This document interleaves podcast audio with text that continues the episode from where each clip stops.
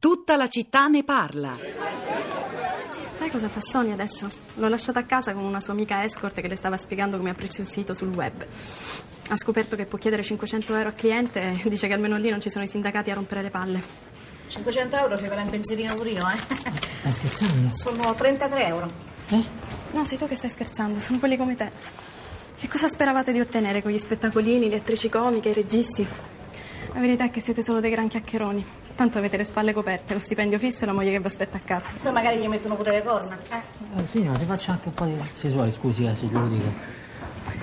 Pensare che ti avevo preso per il filosofo che si introduce nella caverna per spezzare le catene. Beh, niente, cretinate che ho scritto. Mi dispiace molto. Mi dispiace di averti deluso. No, io non sono delusa. Sono solo nauseata. Da tutto, anche da te. E sto pure diventando astiosa, che cazzo. Io non sono un filosofo, sono solo uno che cerca di dare una mano. Era tutta la vita davanti, un film del 2008, forse lo ricorderete, diretto da Paolo Virzì e liberamente ispirato al libro di Michela Murgia, Il mondo deve sapere, che è stato, eh, è stato ripubblicato recentemente da, da Einaudi. Il film è una commedia eh, agrodolce, forse più agro che dolce sul precariato nel mondo dei call center. E nel pezzo che avete ascoltato c'erano Isabella Aragonese e Valerio Mastrandrea, lei fa la centralinista, lui il sindacalista, poi nel cast c'erano anche eh, Sabrina Ferilli, che era la, la, la, capo telefonista cattiva, Elio Germano, Caterina Guzzanti, Michela Ramazzotti. Eh, il film nel, nel, 2008 ha vinto il nastro d'argento per la miglior regia e pure Sabrina Ferilli eh, lo ha vinto come miglior attrice non protagonista. Film e libro che ricordiamo bene. Eh, ancora molti gli sms che state mandando, ma prima di leggerne alcune, di ascoltare la vostra voce, saluto Florinda Fiamma che mi ha raggiunto in studio e che ci riporta i commenti dai social network. Buongiorno. Rosa, buongiorno, buongiorno alle ascoltatrici e agli ascoltatori. Eh, prima di leggervi quello che è successo sui nostri social network, ci siamo incuriositi e siamo andati a vedere eh, il sito dell'azienda di cui parlava il nostro ultimo ospite Giampaolo Manzella, l'azienda di Civita Castellana. Eh, sugli arredi disegnati da studenti di scuola di design sono delle vere e proprie sculture, quindi quando ehm, l'azienda, l'impresa incontra il design e la creatività. E poi invece ci scrive Giulia sulla formazione, eh, ci scrive su Facebook, io mi occupo di formazione ormai da parecchi anni, perciò aggiungo qualche osservazione da un punto di vista interno. Io credo che la questione nel suo complesso coinvolga alcuni aspetti culturali, il lavoro, la cultura del lavoro, come modo di collocarsi nel mondo, perciò non finalizzato solo a ottenere le risorse finanziarie per vivere. Nel lavoro siamo capaci e siamo efficaci se ci lasciamo coinvolgere, se siamo con intelligenza e capacità e interesse in quello che facciamo. E questo ovviamente richiede che imprenditori e lavoratori condividano mete e progetti, che siano partecipazione e interesse da parte parte dei datori di lavoro e dei lavoratori. Troppo frequentemente sembra quasi che siano due fronti contrapposti, invece, datori di lavoro contro lavoratori. Un altro aspetto riguarda il mare di diffidenza che separa ancora il sistema di imprese e il sistema di istruzione. L'interesse l'attitudine ad apprendere lungo tutto l'arco della vita, la disponibilità al cambiamento vanno coltivati già a scuola, ma perché non si verifichi la separazione tra le due realtà occorre che esse si conoscano e si frequentino, perché la formazione trasformazione dia i suoi frutti in termini di capacità ed efficacia, occorre che tutti e due i poli della relazione impresa-lavoro ci credano, come investimento da una parte e come opportunità di crescita dall'altra. Tra l'altro, l'imprenditore che investe sulle persone che lavorano con lui vuole poi, ovviamente, tenerle con sé. E proprio su questo commenta anche Vinni. Eh, le aziende non hanno nessuna garanzia, ad esempio, che il lavoratore da loro formato non se ne vada a vendere le sue nuove competenze altrove e l'azienda stessa, mediamente, non sa né per quanto quella formazione le sarà utile né sa bene de, del proprio futuro, vista l'enorme velocità di cambiamento che può rendere obsoleta a stretto giro qualsiasi competenza o produzione.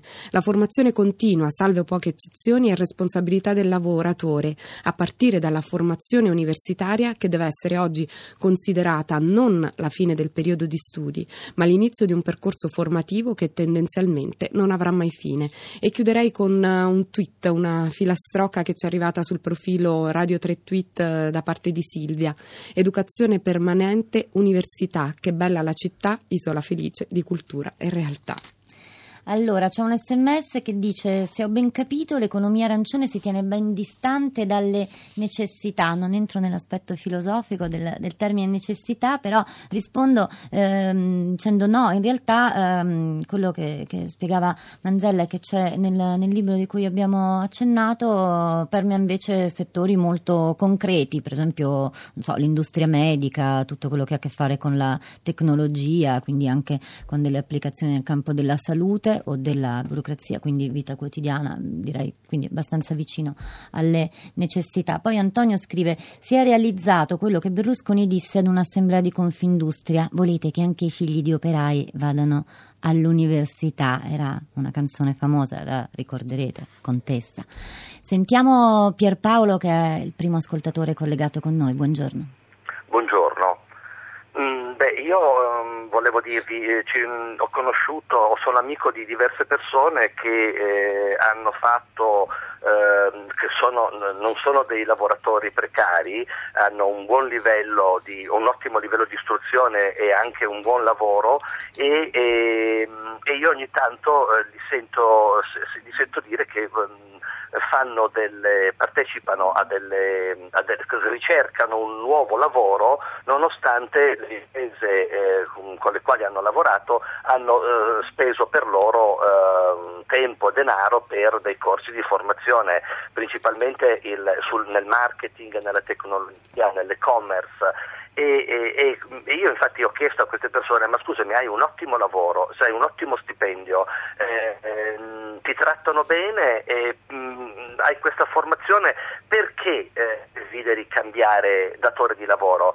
E, e le risposte sono, sono vaghe, sono, perché vogliono uno stipendio ancora più alto, nonostante quello che percepiscono secondo me è uno stipendio già molto alto rispetto alla media, oppure eh, decidono so, di cambiare città o eh, non, nemmeno, non, non esiste una motivazione eh, e una affezione al datore di lavoro, anche se li ha trattati bene. E questo vedo che eh, è sempre più presente eh, nel, nelle persone tra i 30, 35 e i 40, 45 anni. Ecco.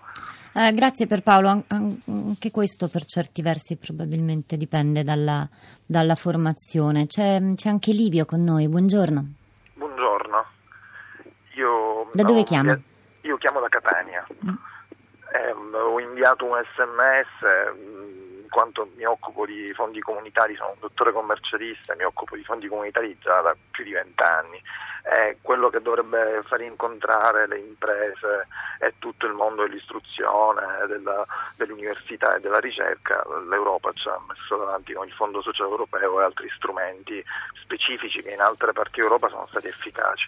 Purtroppo al sud, parlo della mia realtà, la Sicilia, ho lavorato anche in Campania e in Sardegna, non, non riesce a attivare questi circoli virtuosi perché purtroppo vi è una un, diciamo, un, conflitto di interesse, in ogni caso non vi è una corretta mh, mm, eh, saldatura tra il mondo pubblico che tendenzialmente gestisce i fondi strutturali e il mondo privato che purtroppo non ha il tempo da dedicare a tutte queste cose, perché l'emerge di professionalità come la mia.